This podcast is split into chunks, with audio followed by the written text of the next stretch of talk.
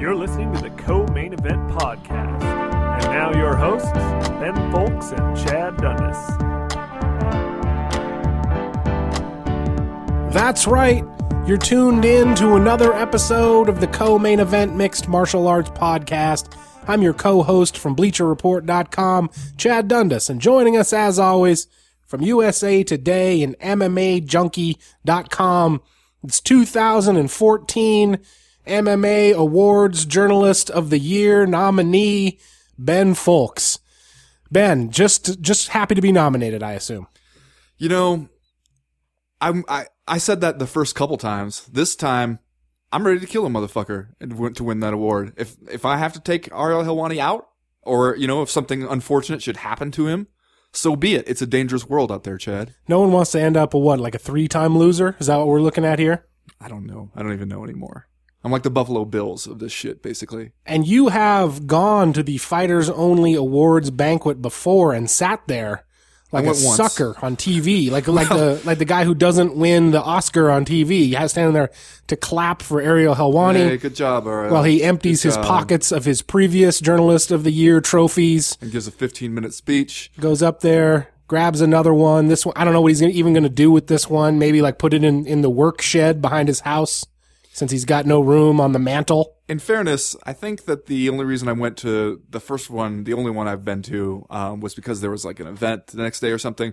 But I will tell you this, the award show is kind of an awesome scene if you have a chance to go sometime, because they have an open bar before that shit starts and people are taking advantage of it. Especially, it gets together a lot of like the MMA people who A, don't usually see each other like in a non-fighting context, and B, definitely don't see each other when they're not like in fight camp mode, when they are like free to, you know, maybe make use of an open bar. And so some kind of awesome and awkward shit happens. It's pretty great.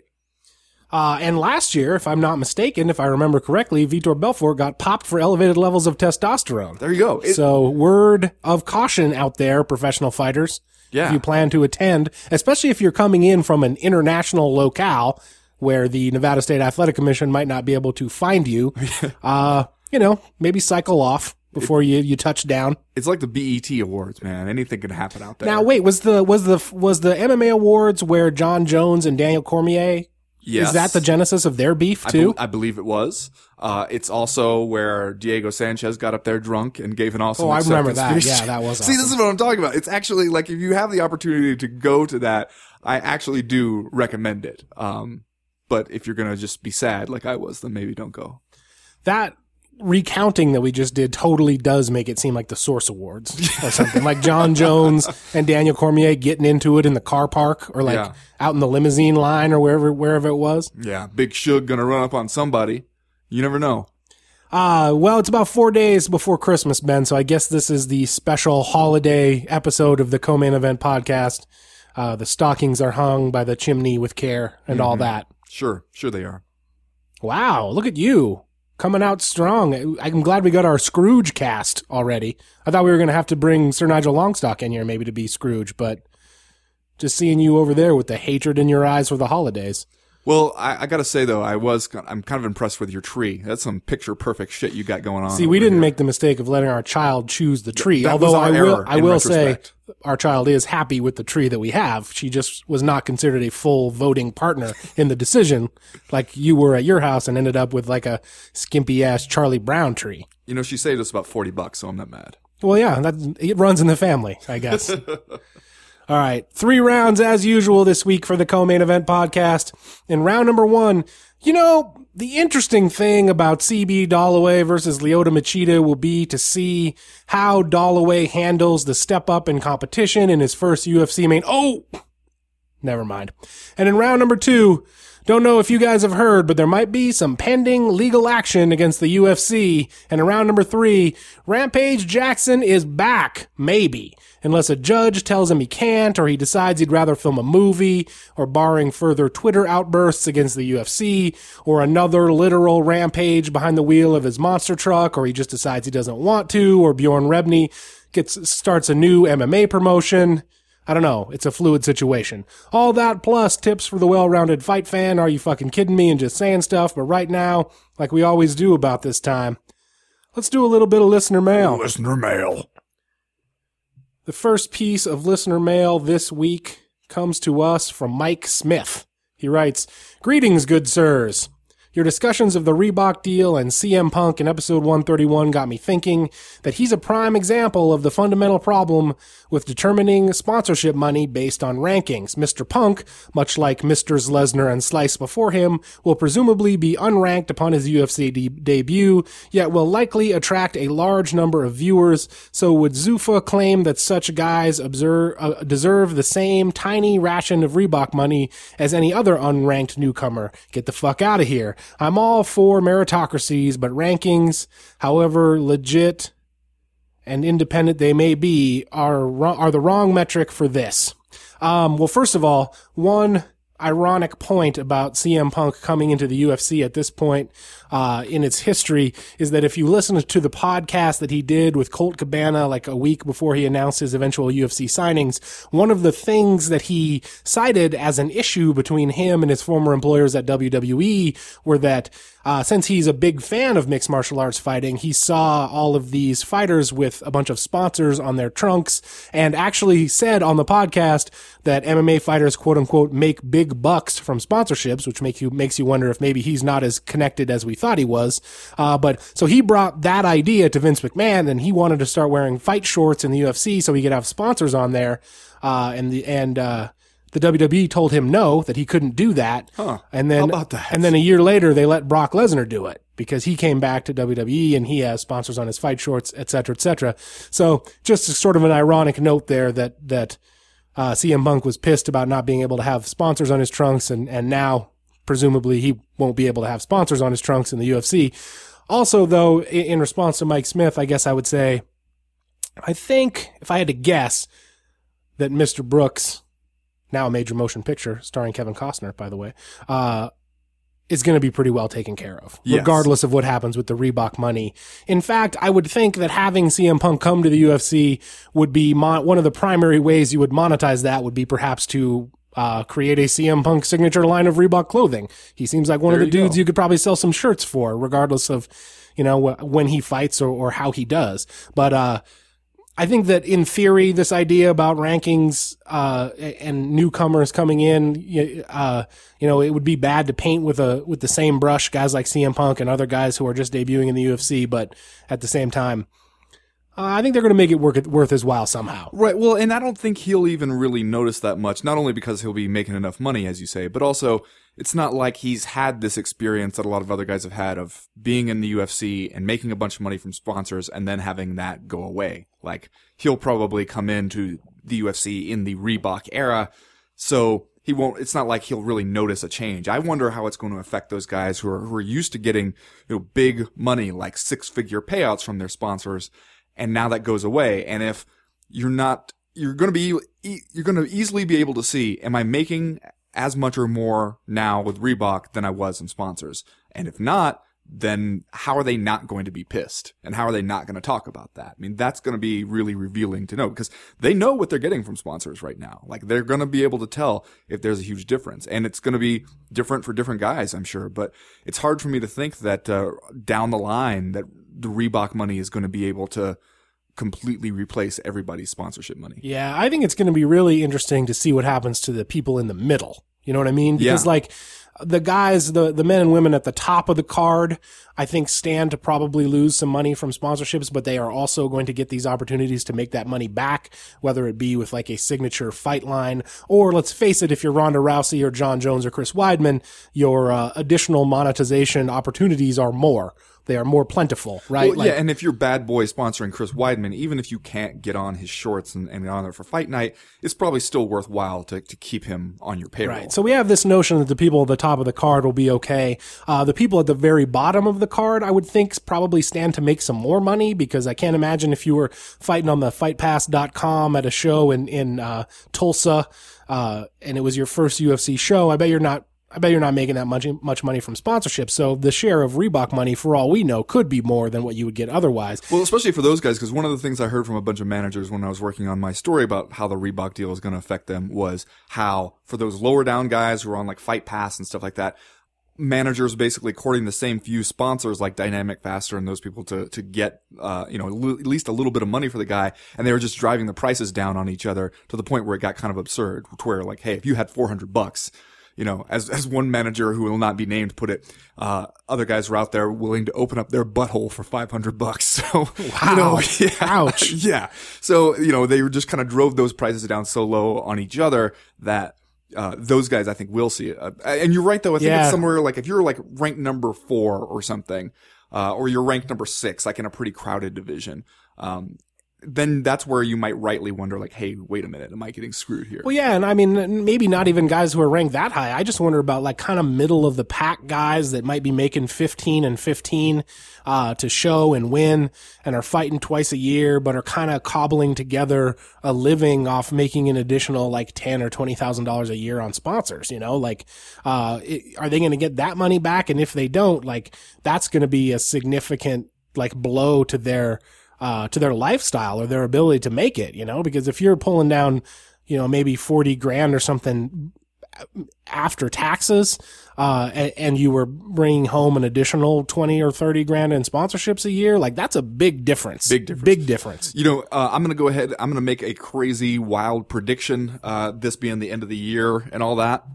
I'm going to say by the time this Reebok thing actually launches in July of 2015, the payout system does not look like what the UFC has told us it's going to be. I'm going to say that they're going to get so much pushback on this stuff between now and then, they're going to have to come up with something else. That's a pretty safe wager, I would think. And I think that's a good segue to our next question from Kent Carter, who writes, so the MMA gods are up to their usual tomfuckery this year. However, they've decided they're going to give you each a Christmas gift. What are you asking for, Dundas and Foulkes? Ben, MMA-related, if you could get one gift from the MMA gods, no matter how silly or outlandish, what would you get next year? Every champion remains healthy enough to defend his or her title at least twice in the calendar year. That's a good one. Boom. That's a big-time one. Well, I mean, it's technically one thing, although I found a way to ask for a bunch of things. It's like you're the genie who gave me one wish, and I asked for 100 more wishes. What now, genie? I just outsmarted you. That is a good one. See, that makes me feel like I was a little bit... I set the bar too low when I decided to ask that we could all stop pretending like we don't like wrestling, that we could put the mix kind of back in mixed martial arts. Which kind of wrestling? The legitimate amateur wrestling that we saw from a guy like Patrick Cummins this past weekend. Yeah, you got a kick out of that one? I like that fight. I like that stuff. I'm into I like mixed martial arts. I'm not just here to watch the dudes go out there and display their amateur boxing capabilities for 15 minutes, which I often find to be even more boring than a wrestling match. So I'm into it, man. I wish we would all stop pretending like it sucks. I wish that part of the culture would go away. What if pretending like it sucks, though, is part of what people enjoy about it? To each his own, man. Okay. Next question comes from Trevor in Toronto. He writes, Eric Silva dispatched Mike Rhodes in a few minutes. He has 9 fights in the UFC and has alternated wins and losses throughout that span. I see something in this guy, but he loses the big fights, but at the same time makes them losses look damn good. Now that he's training in the U.S. full time, an addendum to this, Trevor in Toronto wrote us back to say he couldn't confirm that he's training in the UFC. I appreciate him fact-checking himself. He did go out and fact-check his letter, which seems like correct him on a fact. Which seems like a good move. Do you guys think this guy can make moves in the jam-packed welterweight division? Eric Silva is one of those dudes that we've been kind of waiting to break out for a while.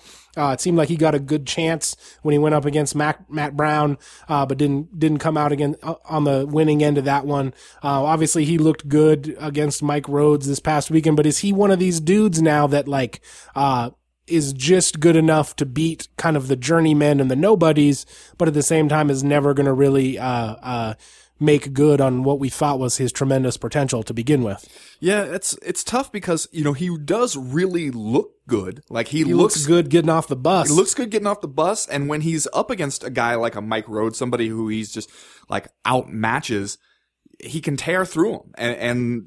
Or his fight with Sato back in February, where, I mean, that one's another one where it just looked like a kind of a blatant mismatch, and then he goes out there and runs through the guy, and yay, everybody gets to jump up and down and cheer in Brazil and everything, and it's a good fun time watching the guy just demolish somebody. But then when he gets into a tougher fight, like Matt Brown or Dong Hyun Kim, he doesn't do so well. I mean, you know, he does do all right, but then ends up losing. And even I would give him a little bit of a pass, because you can say the thing about how he's winning one and losing one, but that one of his losses was that disqualification to Carlo Prater, where he, like, the rare fighter to be called for punches to the back of the head, when really it was the same scenario everybody ends up in, where you got a guy hurt and you're just punching him everywhere, and a few of them land to the back of the head, and, you know, he's like the only guy to get disqualified or something like that.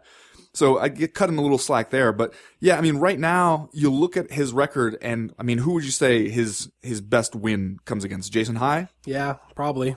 I mean, it would be either him or Charlie Brenneman, and what we know now of Charlie Brenneman, that Jason High. Yeah. So Jason High, we'll just say Jason High. I mean, he's got to make that jump at some point, right? Where every time the UFC puts him up against somebody tougher, he doesn't pass that test, and then they give him another easy one, and he knocks it out of the park. Like, he's got to change that pattern. I mean, I'd like to think he can, because he seems to have a ton of talent, but there must be something going on here. Yeah, and let's be clear that this is a prolonged pattern, too. Even if you take that Carlo Prater DQ loss out of the equation, that was all the way back in the beginning of 2012. Since then, he beat Charlie Brenneman, but then lost to John Fitch. That was a hell of a fight. Which in retrospect is kind of a big step up in competition. Then he beats Jason High, then he loses to Dong Hyun Kim, then he beats Takanori Sato, but loses to Matt Brown, and then comes back to beat Mike Rhodes. So if history is any indication, don't bet on Eric Silva in his next fight if you recognize the name of the person he's put up against. If you fight somebody with a Wikipedia page, be careful. But I mean, he's been doing this for a long time now. I think we should point out, obviously, that the dude is 30 years old now. So, like, if you're going to continue to consider him a prospect, like, he's getting a little bit long in the tooth, to be considered like a rated rookie, as they used to call him, I think, back in the Donruss days of baseball cards. Ooh, wow. Dating yourself there. Oh, I used to have some rated rookies. Back in those days. I'm not sure how many of those guys panned out, though. So yeah, if you're Eric Silva and you're going to make a move, I think now would be the time. And maybe if Trevor in Toronto's reporting is correct and he has moved to a big time camp in the US, that would be a good start. I don't know. Yeah. Last question this week comes to us from Michael Jansen. He writes, in 2013, the Jones-Gus fight was the best title fight in all of MMA, but which one was the best title fight of 2014? Please discuss.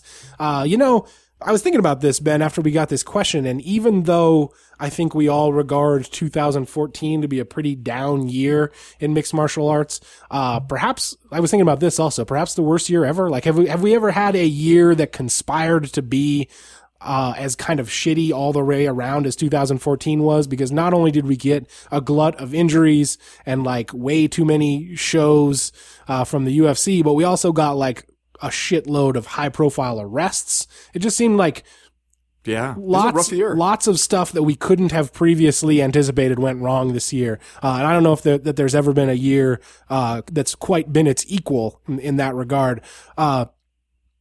But at the same time, even though we did have all this kind of negative stuff happen, there were some awesome title fights this year. There were, when you think about it. Chris Weidman Machida was awesome. Both of the Robbie Lawler, Johnny Hendricks fights were pretty awesome, although the first one I think was clearly better and would probably be my choice as fight of the year if we were going to do that. But you know, Jose Aldo and Chad Mendez was pretty awesome. You had TJ Dillashaw pretty much come out of nowhere, to dust up Renan Barão. So like a lot of good stuff going on. Michael Chandler and Will Brooks a couple of times over in Bellator. So yeah, man, a lot of good fights. I would say that my pick for the best one though was Robbie Lawler against Johnny Hendricks 1. And now we've seen those guys fight 10 rounds. We might get 5 more. I'm still not sure which one of them is the better fighter. Yeah. You know, I was trying to choose between Machida and Weidman and Jose Aldo and Chad Mendez. And I find that a tough choice to make. But those, you know, screw it. I'll say Aldo and Mendez. That was the best title fight of the year. Well, that's going to do it for listener mail this week. If you have a question or comment or concern that you want to air to the co-main event podcast in future weeks, you know how to get a hold of us. You can email the podcast by going to our website, comainevent.com, and click the link in the top right-hand corner of the screen that says interestingly enough, email the podcast. That'll get you in touch with us. While you're there, you might as well sign up for the Breakfast of Champions newsletter that comes out every Friday morning to kind of catch you up on all the news and notes that we miss from one Monday to the next between the times that we record the podcast. Are we doing the Breakfast of Champions this week? Sure we are. Your travel schedule will not disrupt the Breakfast of Champions? I'm not traveling until next week. Okay. Going to go do a little skiing. So we'll be good. Yeah. Until next week. But we are going to do a show next week. Yes. Okay. If we can do it before I have to go skiing. See, if I did that, you would make so much mockery of me on the podcast. That's true. But I'm just going to be a good friend and let you go on with your bad self. Yeah, go skiing with your wife. Look at you being such a good friend. I'm not even going to bring it up on the show. That's nice. As for right now, though, we're going to get started with round number one.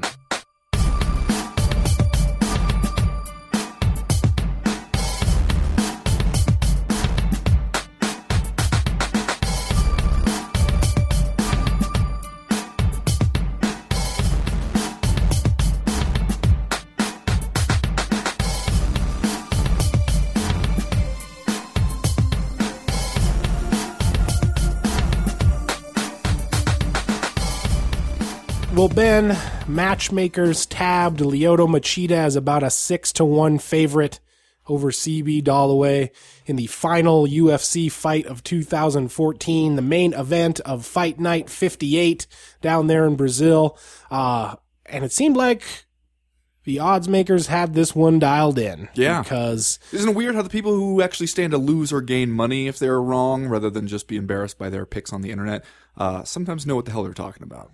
Do you think there's some advanced metrics being had behind the scenes? I don't even think we know. I don't even think we could possibly wrap our brains around the kind of advanced metrics. Or is there just an old guy with a Sharpie tucked behind his ear and like a floppy fedora? Or one of those green visors? Yes, a guy wearing a green visor and like garters around his elbows. Yeah, he's in a studio apartment above a bar in Queens just figuring all this shit out. There's like 50 phones on the table. He gets a call and he's like, turns out CB Dollaway's girlfriend is pregnant. The smart money's on Machida this weekend. Why does he talk like that? Because it's the 30s. It's the 1930s. That's how people talked back then. Well, that guy knew the hell he was talking about. Yes, he did, because it took Lyoto Machida all of 2 kicks to end the night of CB Dollaway. And really, goddammit, he only needed one, because the first one was a low kick. The second one landed right under the right elbow of CB Dollaway and put him on pause for just long enough for Machida to blitz him with strikes, collapsed against the cage. Referee called things off. I guess just going to show that even though he's getting on in years a little bit, and now he's made this drop down to middleweight, Lyoto Machida is still one of the best fighters in whichever division he chooses to fight. You know, if this were like an 80s action movie, if this were like Bloodsport or some shit, and Lyoto Machida was one of the vaguely bad guys, he wouldn't have even done the follow-up blitz with strikes. He would have just kicked him in the body, looked at him for a second, and then like used like his index finger on CB Dollaway's forehead and just kind of pushed him over, like on to the ground, and then turned around and sneered at the crowd, and it would have been awesome. He seemed like he probably could have done that if he'd wanted to. I guess. I mean, wouldn't you say though that Lyoto Machida seems more like the good guy though? Like I wouldn't tab Lyoto Machida as like the bad guy in a movie. Even, you know, especially now that he's lost the beard, he's cleanly shorn. Well, no, I mean I'd go goatee Machida, evil Machida. Okay, and then he does that. Yeah, yeah. Because to me, he seems more like a Danny LaRusso type. I mean, that's Chris Weidman. Chris Weidman comes in there, and then he beats up Machida, and then he goes to the club afterwards. You know what I'm saying? Yeah. No, I hear you. Kind of a heartbreak. Strong Island comes out in February. So let's say February 2015. That's a good title for a movie about Chris Weidman. Just send the royalties to my house. This is kind of a heartbreaker, right, for CB Dollaway. We had the story from Stephen Morocco over at MMA Junkie this week about how they called CB Dollaway to come to the #TheTimeIsNow press conference, which frankly was noticeable at the time that they threw him up on stage with all these like UFC champions. Yeah, and even he looked like, what am I doing here? Yeah, nobody asked him a question, and like there were some kind of like, I guess, self-aware quotes from CB Dollaway in that story by Morocco, where he talked about how he wasn't a high-profile fighter yet, but this was his chance. It's tough to imagine this one going any worse for him. Yeah, and, you know, this was his chance. And, I mean, people criticize this booking afterwards, especially, like, right after it happened, and everybody's a genius and can figure out, like, oh, of course, Lyoto Machida puts him away in 62 seconds. But this one made sense to me because, as we talked about before on the show, you know, hey, if you're CB Dollaway, if you're the blue blood, Clarence Byron, this is your chance, right? This is it. Like, this is the opportunity to jump up and show that you can be somebody. And it doesn't really knock like a top contender off of the list, since Lyoto Machida is just coming off that loss to the champion. So, you know, you give CB Dollaway a chance to prove that he's somebody other than the person we all assumed he was. And then you also give Lyoto Machida basically a chance to show out and then get us interested in him, seeing him fight another contender like Luke Rockhold. And in that way, I mean, it kind of works either way, right? And what happened was Lyoto Machida goes out there, you know, makes short work of CB Dollaway, and then everybody's suddenly like, oh, Luke Rockhold wants a piece of Machida, huh? Now there's a number one contenders fight. Like, it's actually pretty smart. Yeah, no, and you're right. This was the perfect litmus test for CB Dollaway. I think we said last week, and if it hadn't been for that controversial split decision loss to Tim Boach a little while ago, he would have come in, you know, on a 5-fight win streak. Which, you know, if you have 5 wins in a row in the UFC, that's nothing to sneeze at. I didn't think that there was a case to be made that he didn't deserve this fight. I just think that when people looked at the booking, you know, knowing that Machida has been at the top for a long time in two different divisions, and I think it was more like, oh, he's fighting CB Dollaway? Really? Like, there was, and like we said last week, I think we had this idea that CB Dollaway was a known commodity, that he, just because he's been around for so long, we think we know what he's capable of. But at the same time, you're right, this was the fight that if he won it, I don't think we would be able to deny him a spot among the 185-pound elite. And so this was kind of like his opportunity to prove that he belonged there. And it went terribly for him. Like, I believe, you know, probably the popular view coming out of this fight is like, CB Dollaway is a middle of the pack welter or middleweight and was made to look like exactly what he is by a guy who belongs among the best. He is who we thought he was? Yes. That's what you're saying? Thank you, Dennis Green. But you're right. I think that now we get into some fun stuff here in the middleweight division. Lyoto Machida, he would wait for the boss, Dana White, to tell him what was next during his post-fight interview with John Anik. Always a popular move. And he didn't have to wait very long at all because Luke Rockhold did the ever-popular congratulations/challenge tweet, which is a lot to get done in 140 characters, as far as I'm concerned, especially when you have to put @Dana White in there. Yeah, I think he still had some left over. Yeah, he did have some. Could have included a link to his score page if he'd wanted to. And then Dana White gets back to him immediately, basically says, I'm down, bro, and that he's going to give him a call this week. So, you know, all indications seem to be pointing toward Luke Rockhold versus Lyoto Machida, which I think is something that nobody would be mad about. And it has the potential to kind of spice up the middleweight division where your champion, Chris Weidman, before he takes the time off to go film Strong Island, is going to fight Vitor Belfort in February. And on the same card, you have what I think is a presumed number one contender fight between Jacare Souza and Yoel Romero. But now I think this Lyoto Machida Luke Rockhold fight, if it does indeed go down, it could spice things up a little bit, especially if you know, something unforeseen happens and Vitor Belfort walks out of UFC, what is it, UFC 184 with the strap. Like, then I think game on for everybody. You could see Lyoto Machida fight for the title again pretty soon if Chris Weidman is no longer the champion. Yeah, well, and you know something, I think that a lot of people are still planning, like, in the back of their minds, a little bit of UFC 184 contingency plans.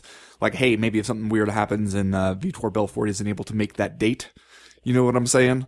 Maybe I have no idea what you could possibly be inferring right now. Maybe he shows up at an award show and runs into another sudden... Oh, God, it's all happening again! Unfortunate testing scenario. I know Luke Rockhold has talked about, you know, maybe keeping himself... close enough to fight shape to be ready for something like that. So who knows? I mean, it is starting to look like the middleweight division is getting very, very interesting right now. You have a whole lot of guys who, right now it just seems like it's only a matter of figuring out the order in which they get title shots, which is always the preferable scenario. I mean, I think you look down at like bantamweight, right? And we saw Renan Barão, the monster. He goes out there and beats Mitch Gagnon. He's kind of in a similar situation as Lyoto Machida when you think about it. Former champ, trying to get back there, except that the UFC's mad at him. So he has that extra little wrinkle added to it. And he fights also a guy who everybody expects him to beat, a guy lower down on the ranks, and doesn't show out quite as much. I mean, gets the win, looks good, you know, definitely wasn't losing at any point in that fight, although it did seem a little bit tougher, or at least took longer than most of us thought it would. And now he's sitting around going, okay, what's it going to take? I want to shut up TJ Dillashaw's mouth. And it looks like, okay, you're going to have to wait around a little bit. And there's not even that much else going on in the bantamweight division. Yeah, not only do we have a stacked contender list right now at middleweight, but it's also a totally awesome rogues gallery. Like, we talked about a movie for Chris Weidman, man. I would watch an ensemble cast action film starring Jacare Souza, Vitor Belfort, Lyoto Machida, Luke Rockhold, Yoel Romero, Tim Kennedy, and Gegard Mousasi any day of the week, especially if there was a cameo appearance from Anderson Silva in there, and special guest star Michael Bisping as the captain. Oh, wow. See, I was just like, as soon as you said Yoel Romero, I feel like I can picture the opening credit scene of like a sitcom, like some kind of Love Boat type shit where, you know, you pan to Yoel Romero. He's sitting at the bar chatting up a few ladies, wearing his little newsboy cap and a nice vest and tie ensemble, and he turns and gives you a knowing smile at the camera. Oh, Yoel, you cad, you. Right. Well, I was going to say, with Yoel Romero out there, you know who's going to be cast as the Murdoch character, right? And then you got Gegard Mousasi basically doubling as Eeyore. Like, you know, he's going to be gloom and doom all the time. But still somehow lovable. God, you know, we should have Hollywood producers on speed dial, because I assume they listen to the podcast. Yeah, it's just a fountain of awesome ideas over here. Ben, we're going to do tips for the well-rounded fight fan this week before we move on to round number 2. This was your idea, so you might as well lay it on us first. What is your tip for the well-rounded fight fan? Well, you know that this was my idea because, you know, Christmas is this week. Yeah. And so yes, it is. I felt like, you know, this would be something like if our podcast listeners were actually in our families and we were like going to go to their house for Christmas, this is what we would get them. But we're not going to do that, so they will have to buy it for themselves and pretend it came from us. Maybe even wrap it up if it makes you feel better. But that being said, my pick for tips for a well-rounded fight fan is the novel Sneaky People by Thomas Berger. You sure you haven't done that one before? Or did you just talk about it on Twitter? I think I just talked about it on Twitter, and right. I talked about it to you. Yeah, I haven't read it yet, but you say it's very good. It's by the guy who wrote Little Big Man, which is one of my dad's favorite books. Yeah, and you know, now I'm reading Little Big Man, and because everybody talks about that one. Sneaky People, actually, I've read 3 of this guy's books now. Sneaky People is the best one. A weird kind of crime novel set like in the 30s or 40s or some shit. Really, really well done. Really funny and interesting and weird and awesome. And you should buy it for yourself and pretend I gave it to you for Christmas. If you were in my family, what you would be getting for Christmas would be a tiny mouse that sleeps in kind of like a giant matchbox, because you would be a 2-year-old girl, and that's would be what I would get you for Christmas. You're not going to get me that anyway, because that sounds kind of awesome. Well, I don't want to spoil it for you, man. Okay. There could be something under the tree for you over there. You did a weird crime novel. I'm also going to do a weird crime novel for my tips for the well-rounded fight fan. I'm going to do The Plowman by Kim Zupan, a local author here in Missoula. I just read it. It's awesome. It's very well written. It's a kind of a weird story about a guy who works the graveyard shift at like a rural Montana jail, and he develops a very strange kind of friendship relationship with an old man who's awaiting trial for murder. And it's wonderful. It's super good. I enjoyed the heck out of it. One of my favorite books of the year. So The Plowmen by Kim Zupan. We'll put links to this stuff up on the list for tips for the well-rounded fight fan, which we keep somewhat curated over on comainevent.com. So. Looks like, I'm looking at it right now, looks like the last one I recommended was The Bone Clocks by David Mitchell, which several people on Twitter told me that they read and enjoyed. So there. It's possible my wife is getting that for Christmas, too. I don't know. It's possible, huh? Yeah. I mean, it's safe. It's not like our wives are going to listen to this show. So heck no. It's totally safe. Yeah. All right. Well, that's going to do it for round number 1. We're going to move on and get started with round number 2.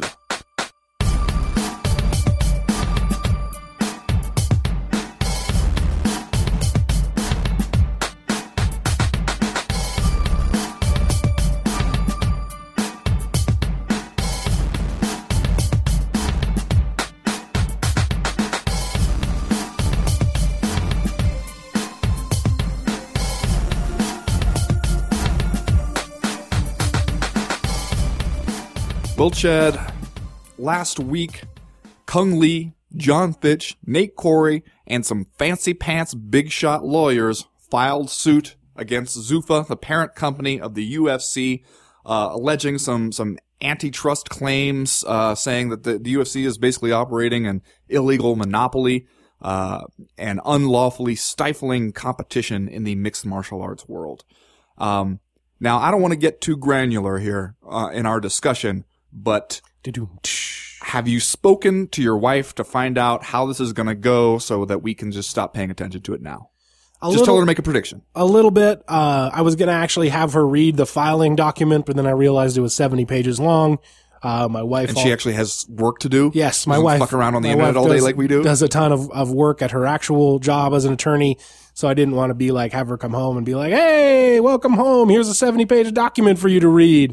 So she hasn't read that. I know she's interested, in the idea of this antitrust case against the UFC. And she kind of echoed the same stuff that the Sports Illustrated legal analyst wrote. What's that guy's name? I keep forgetting. I don't know. Yeah, if you should go read Bill. It if you haven't.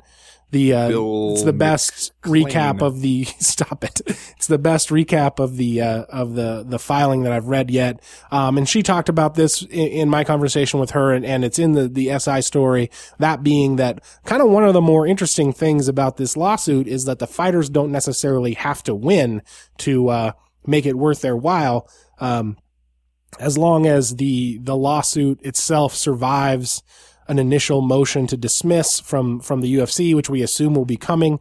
They'll go into the discovery phase of the litigation, and during that phase, a judge could potentially compel the UFC to turn over some or all of its financial information, which would be kind of the holy grail for a lot of people who've been questioning the company's business practices, throughout Zuffa's tenure as the owner over there. And so that could be a huge deal. And, it could also be, give the UFC kind of, a reason to settle the case before they would have to turn over that information. And if they settled the case, it would presumably come with a lot of concessions about what could be in a standard UFC fight contract and stuff like that. So that could be good for fighters. In terms of the actual overall lawsuit, I think it's going to be pretty hard to win the whole thing. I think it's going to be pretty hard to win the idea that the UFC is a complete monopoly, but you can, the way that these things work, you can win part of, you don't have to necessarily prove that the UFC's monopoly and win 100% of the case. You could get like a partial verdict, and a judge could go through the UFC contract and say, this is legal and this isn't. So, a lot of different stuff could happen. Yeah. Michael McCann, by the way, is the Sports Illustrated. So I was basically right. Yeah, you were close. You really ballparked that one. It's weird because I felt like when people heard like, oh, a bunch of fighters are going to sue the UFC, and everybody was like, what? That sounds huge. That sounds like some game changer shit, as everybody likes to say. And then when we found out, like, it's John Fitch, Nate Corey, and Kung Lee, everybody was like, oh, okay, well, all right. I mean, I was hoping for Anderson Silva, but okay, I'll take that. And then when it was like, yeah, and it's for operating an illegal monopoly, then it was kind of like, all right, wait a minute, what? Like, I think that a lot of people, like, there's a lot of stuff in those UFC contracts that people have questioned for a long time, like this, the extent to which they seem to offer so many protections for the UFC and so few protections for the fighters, like a contract that seems to only benefit one side. And I think that there's been so much speculation about that, that then when somebody comes out with this lawsuit about something completely different, everybody's kind of like, well, I don't know, maybe the contract will get looked at. Maybe a judge will sit down and look at this contract and start to talk about some of this stuff. Because you're right, it does seem like, I mean, and obviously we're not antitrust law experts by any means, but when you got one guy in the lawsuit, one of the plaintiffs who works for a competitor right now, and then another guy who seems like he's hoping he'll get released so he can go work for a different competitor, like it seems a little bit hard to make the monopoly claim, doesn't it? Yeah, I think that's going to be a tough one to prove. But like I said, you don't necessarily need to prove that to to have some good stuff come out of the lawsuit. And I mean, the devil is going to be in the details. Clearly, like, I'm sure from the Zuffa side of things, you're going to hear an awful lot about the $5 billion in cash that we're led to believe that Scott Coker sleeps on at night. And you're going to hear a lot about Viacom and competition in the marketplace and stuff like that. And it'll ultimately be up to a judge to decide, if that stuff really represents adequate competition. And, you know, one of the hard things about it is that we heard just a few years ago that the UFC had already been under investigation, by the feds, and that they had basically been cleared, that it had been determined that it was not a monopoly. I think that happened pre-Strikeforce buyout, though. Could be wrong about that, but, so we definitely have a changed marketplace, and it's just going to be we're going to have to figure out, the judge is going to have to figure out if Bellator and World Series of Fighting and ONE FC constitute like actual competition in the marketplace, which in theory they do, but I think in practice we all know that they don't actually at this point. Yeah. Well, you know, one of the things that's interesting so far is the real lack of any reaction from the UFC. Like, kind of posted that statement on their website, just being like, yeah, you know. Their reactions are the best. I love them. They're always like one sentence, and it's just like, says nothing. Yeah, just basically like, don't bother calling us about this kind of thing. And then, you know, usually this would be the kind of thing where at the next event, you know, Dana White would get up there at the press conference. People would either, you know, kind of bite their tongues on it at first and wait for the scrum to sit down there and really dig in. And then he'd go on. He'd start out by saying that he doesn't really want to talk about it, and then go on a 20-minute tirade about it. And Right. That would be awesome. But he's not really doing that anymore. For one thing, you don't even see him at like the press conference for like this one in Brazil. He wasn't at UFC 181. He wasn't at that one either. So, you know, you don't get as much face time with him now. And then even when he does go and do the press conferences, like he did the press conference for the last one on Fox, doesn't do the scrum stuff anymore. So it's like we get a lot less reaction from Dana White. It seems like he's just kind of decided, like, screw the media, I'll just do my download thing on UFC.com where I can say what I want and like have final say over the editing and shit like that. Which frankly I'm all for, because I feel like one of the things in 2014 that kind of got under my skin was our ubiquitous access to Dana White at all times. Like, one of the things about doing 46 fight shows a year, where there's a show every single weekend, is that you are hearing from Dana White every single day, it seems like. And so, on a variety of topics. If we're going to get a little less Dana White in our lives, I'm not going to complain about that. I also don't think it seems like a coincidence that there are photographs of him holding a headstone, of styrofoam gravestone with the names of his competitors on it, included in this lawsuit filing, and that the UFC, you know, around the same time would think, let's scale back this guy's public profile a little bit. Also, kind of ironic that some of your former and current employees are filing a lawsuit that basically comes down to them saying you're keeping all the money and they're not getting any. And literally during the press conference to announce the filing, Dana White is tweeting photographs from his vacation at a private island, like in Fiji or something like that. I want to read this listener mail question that we got from Casey Comstock, because we didn't use it during listener mail, but I think it makes a good point. He writes, I've been wondering something about the UFC lawsuit and haven't heard it discussed anywhere else. Are there any legal protections for UFC fighters who end up joining the lawsuit? In other words, if an active UFC fighter joins the lawsuit, can Dana White fire them for some sort of breach of contract? Or would the fighter enjoy protections against retribution similar to that of a whistleblower? If there's some protection, I'd be willing to bet several ranked fighters would be more willing to join the suit. If not, most fighters would probably be too scared to sign on. Thoughts? Now, see, that's an interesting undercurrent to this whole thing, because I think that Casey Comstock kind of hit the nail on the head for what the popular discussion is right now, and that is, are any UFC fighters going to join this lawsuit, or will they be too scared? Yeah.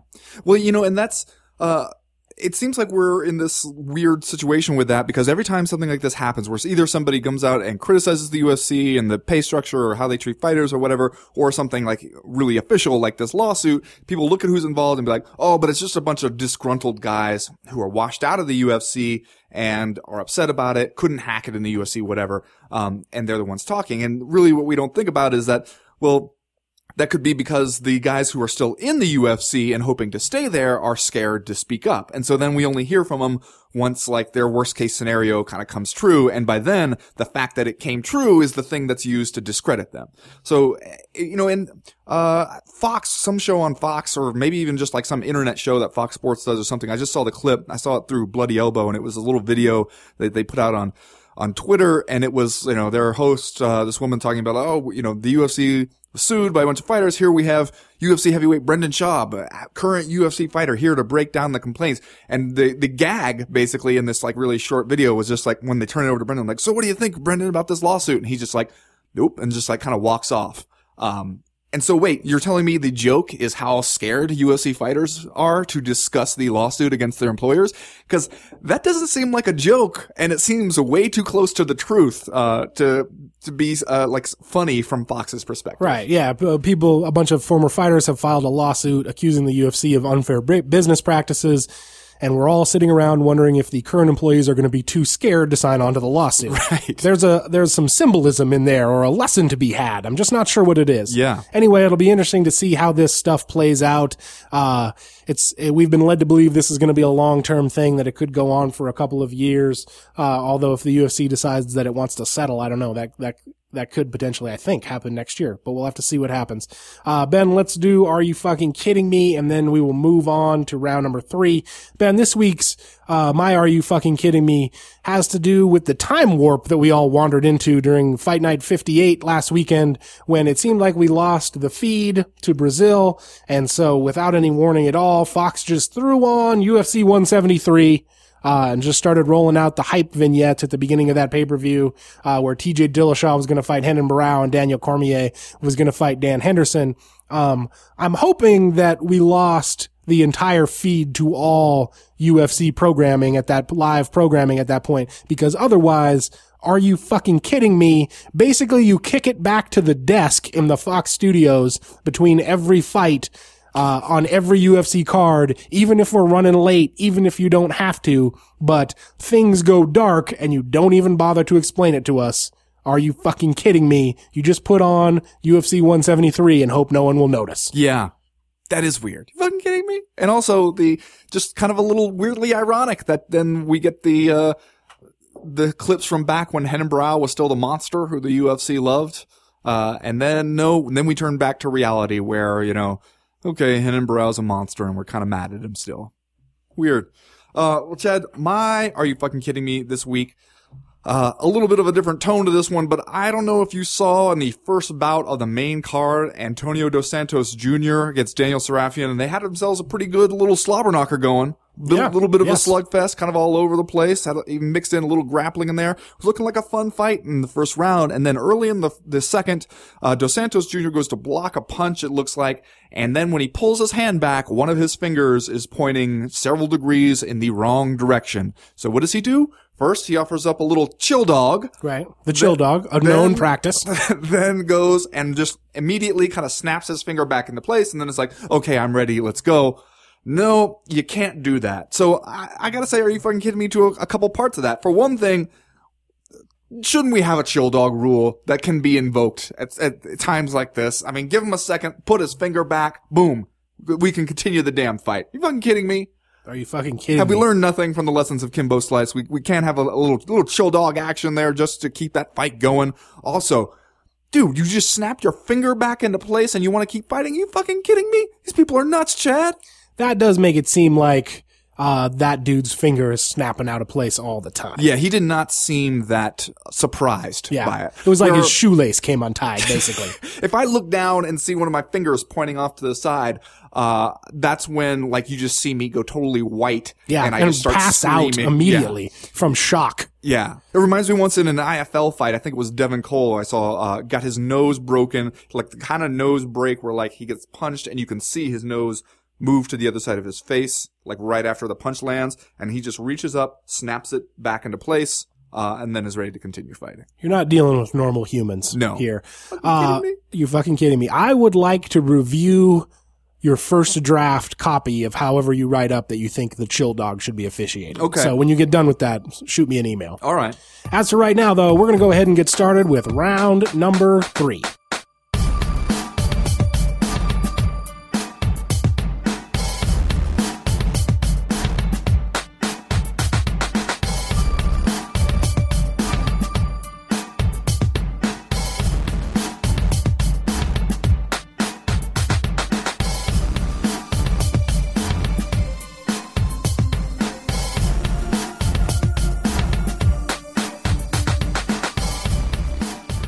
been. I hope that you didn't think you were just going to tune in to Fight Night 58 and watch a cadre of interchangeable Brazilian dudes stop each other in a varying degree of weird methodology, because that was not it. No? That was not all. Okay. There was a quote-unquote big announcement to be had as well, and that big announcement is that Quentin Rampage Jackson has signed to return to the UFC, even if he is not legally allowed to do so. Oh, this is fun. We're going to try to talk about all this stuff in the time remaining, but I guess my first question for you is, rate your own personal level of interest at watching a soon-to-be 37-year-old Rampage Jackson do the damn thing in the 2015 UFC light heavyweight division. 2? 2 out of 10? Yeah. You have a 20% interest? Yes. That feels right. I would think that anyone who has listened to this podcast for the duration of its lifespan knows how I feel about Quentin Rampage Jackson, so I don't necessarily feel like I need to repeat myself, aside from saying that he is definitely on the short list of most overrated dudes of all time. And even I am slightly more excited than 20% to see him return, mostly because he's returning to a totally shallow and bedraggled light heavyweight division. I would say like maybe 40%. Dude, come on. We've been through this already with Rampage. Indeed. You know? And that actually cues up my next question, which is, why would the UFC be interested in having this guy back? Do we just need to cue up the Ted DiBiase theme song and just play that throughout our quote-unquote big announcement? I mean, I think that this, when you look at it in... Okay, that's actually not bad. Yeah, thank you. Go ahead. I didn't know you could hit the high notes like that. When you look at this along with the CM Punk signing, I think it starts to paint a very clear picture. Yeah, it was a big 1-2 punch, wasn't it? Yeah, like the UFC realizes, you know, okay, we need stars. We need people who like are known names that fans will come and remember us and say, oh, yeah, there's a UFC and this guy's fighting this weekend. Otherwise, it just seems like there's a UFC every weekend and nobody knows who any of these people are. And so instead of, you know, focusing on trying to build new stars, because it's hard to do when you just have so many damn events and one right after another, what do? You shell out the money to buy existing stars. And it seems to actually work. Like Bellator, I think, has proven that it kind of works better than we think it will. Like that Tito Ortiz stuff and Bonner fight, you look at the ratings they did for that, and that's what it tells you, is that if people knew you at one point back in, you know, the times when you could still say that MMA was the fastest growing sport in the world and not get the side eye from people, if they knew you back in those days, and they still know you, and you still have a name that's worth something, and you can draw viewers. And so the UFC says, all right, that worked for them.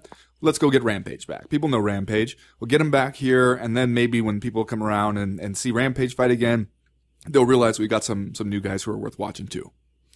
I find that both shocking and depressing. Yeah. Because we don't know who those people are, those 2 million people that are hungry to tune in to watch Tito Ortiz fight Stephan Bonner, and assumedly the same people who would tune in to fight Rampage, to watch Rampage fight. But we know that they're not fight fans, right? Because if they were, they would know that they were tuning in to watch a Class B product from the senior tour. Right. But I mean, if the people who know that it's a Class B senior tour product are the ones who are just going to watch some UFC Fight Night 58 from Bauerei, Brazil anyway. Like, you got those people. You don't have to... And those people will still tune in to watch Rampage Jackson so that they can hate on it and complain about it, and just to see, like, if he really is as done as they think he is. 0-3 in his last 3 UFC appearances. But then 3-0 in Bellator is a money weight over there, Chad. Yeah, which is another thing that I wanted to bring up in this point. Before we talk about the legal stuff, which I think we should do here momentarily, but, like, if you're Quentin Rampage Jackson, like, do you really want to leave Bellator that badly just because your boy Bjorn left? Like,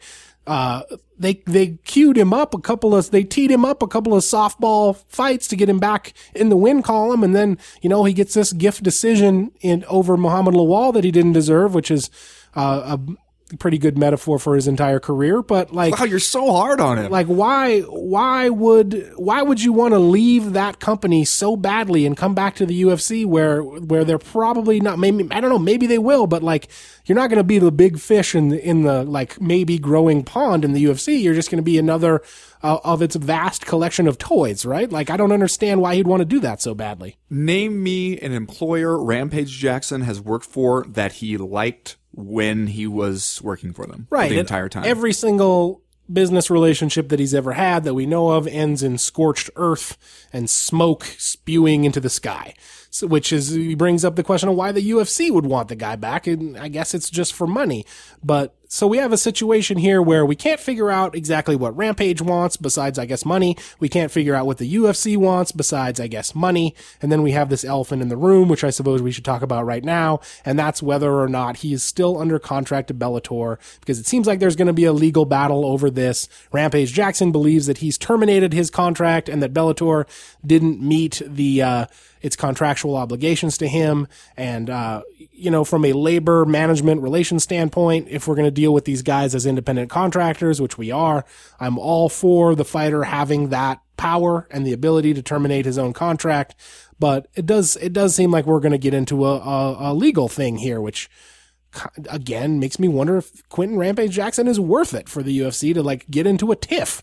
Yeah, and especially at a time when you're dealing with a different lawsuit. Like, you just basically went and opened a second front on this lawsuit war that you're going to end up fighting. Seems like going to be kind of a busy time to be a Zuffa lawyer.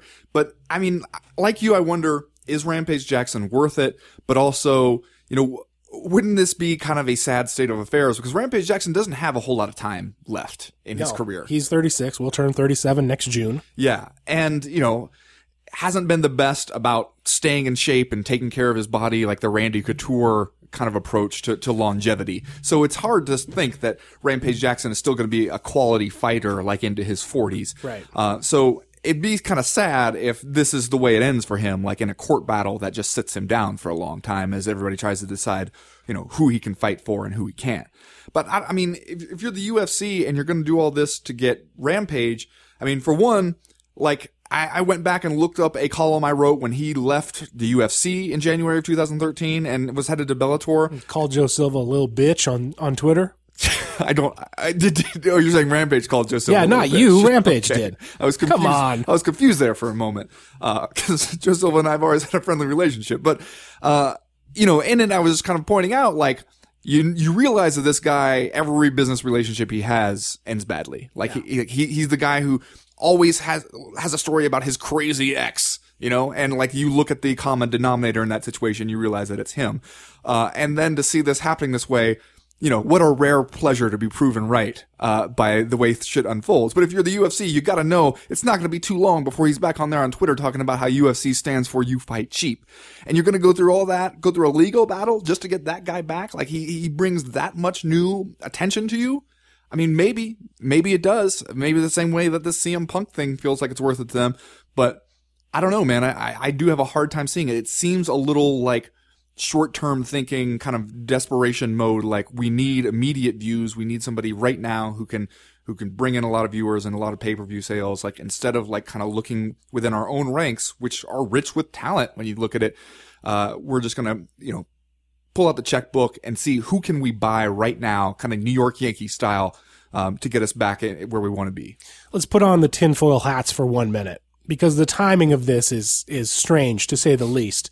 It seems weird to go out and try to poach a top top piece of promotional merchandise from your top competitor just a week or so after this antitrust lawsuit has been filed against you. I know that there's been some chatter about this on the internet. Is this just outlandish to think that the UFC could pick this fight with Bellator in court, knowing that it will lose, and then can turn around as part of its antitrust defense and say, of course we're not a monopoly. We just got into this bitter contract dispute over Quentin Rampage Jackson, and we didn't win. So, like, how could there be no competition in the marketplace if Bellator just beat us in court? you know, it is tempting to kind of draw that connection. I mean, who knows? Maybe that there's something to there, but it seems like the timing would be incredibly difficult to pull off. Right. Because and also weird that you would put the guy on TV with a video package. Like, if that was your point, like you were going to lose a lawsuit over Quentin Rampage Jackson, I would think you would kind of want to do that quietly instead of like producing a Rampage's back vignette that you put on Fox Sports 1. Yeah. Well, and I mean, you would have to, you know, the lawsuit gets filed last week, and then a few days later, you're able to announce Rampage's signing. I mean, that's stuff that's going to take a long time to really come together. And, you know, for like, he has this 45-day window. He says that in his contract that for a dispute between himself and Bellator, where if he says something's wrong in the contract and they don't fix it within 45 days, and then he can peace out, which is what he says he did. So like, this would all have to. It would be difficult to predict exactly when you were going to be able to make a move like this, especially if you're trying to coordinate it with a move that is being made against you by other people. Like, it'd just be really – the timing would be really, really tough to pull off. At the same time, though, if you go after Rampage Jackson and you get him away from Bellator, I suppose, you know, and then are you giving the other side in this antitrust lawsuit, like, just more ammunition against you? Because, like, basically one of their things is that, like – you want to crush the competition, and you engage in all of these like pernicious practices. Like, if you do steal away your competitor's top, draw, while Bellator still believes it has Rampage under contract, then don't you just give more fire to the people who are trying to sue you? Yeah, or do you open the door to a tortious interference claim if it turns out that you were trying to deal with Rampage while he was still under contract to Bellator? I mean, it does seem to be a lot of tricky stuff. And again, what do you win at the end of the day? You win Rampage? We all win, man. We get to see Quentin Rampage Jackson come back to the UFC and show up in questionable shape and cruise to a tepid decision win or loss against somebody in the UFC. So we can all be excited about that. I think you are a little bit too dismissive of Rampage. I think Rampage is one of these guys where, like, if he had wanted what we wanted for him, like if he had wanted to be an awesome MMA fighter all the time rather than just kind of like in brief spurts when he felt like it, and hadn't, you know, constantly changed his mind and said, no, now I want to be an actor. Now I want to be a boxer. Now I want to be in Bellator. I want to be back in the UFC. If he had just like stuck to one thing and said, I want to be the best MMA fighter in the world, you know, I'm not saying necessarily he becomes the best MMA fighter in the world, but I mean, I think he turns out a lot better than you think. I think he had a whole lot of talent, and that a lot of it was just like he was his own worst enemy at times. I'm not sure that makes it any better, but I understand what you're saying. All right, well, let's do Just Saying Stuff, and then we'll get out of here for this week. Ben, you know, from a discussion of Rampage Jackson into a discussion of the two guys who may actually be the best fighters in the world, I'm just saying 12 days from now, we get to watch John Jones and Daniel Cormier fight each other at UFC 182, the undefeated challenger against the basically undefeated champion, the number one pound-for-pound fighter in the world against, I think, inarguably his biggest test to date, in a fight where two guys legitimately don't like each other. I'm just saying, fuck yeah. Nice. Just saying. I'm just saying.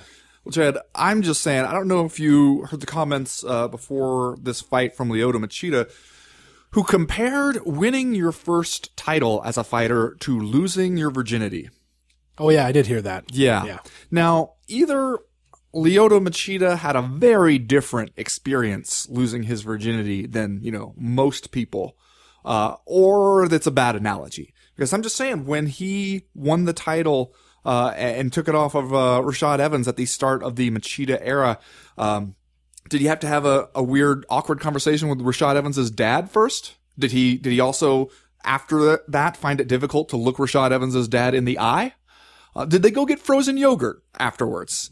I'm just saying, I don't see how it could possibly be like losing your virginity. Also, I thought we all kind of agreed that losing your virginity was a kind of, in retrospect, not a pleasant experience, right? Right? I'm just saying. Just saying. All right, well, that's going to do it for this week's Co-Main Event podcast. We'll be back next week to preview all of the awesome stuff that's going to be happening at January 3rd's UFC 182. That'll be the last Co-Main Event podcast of the year.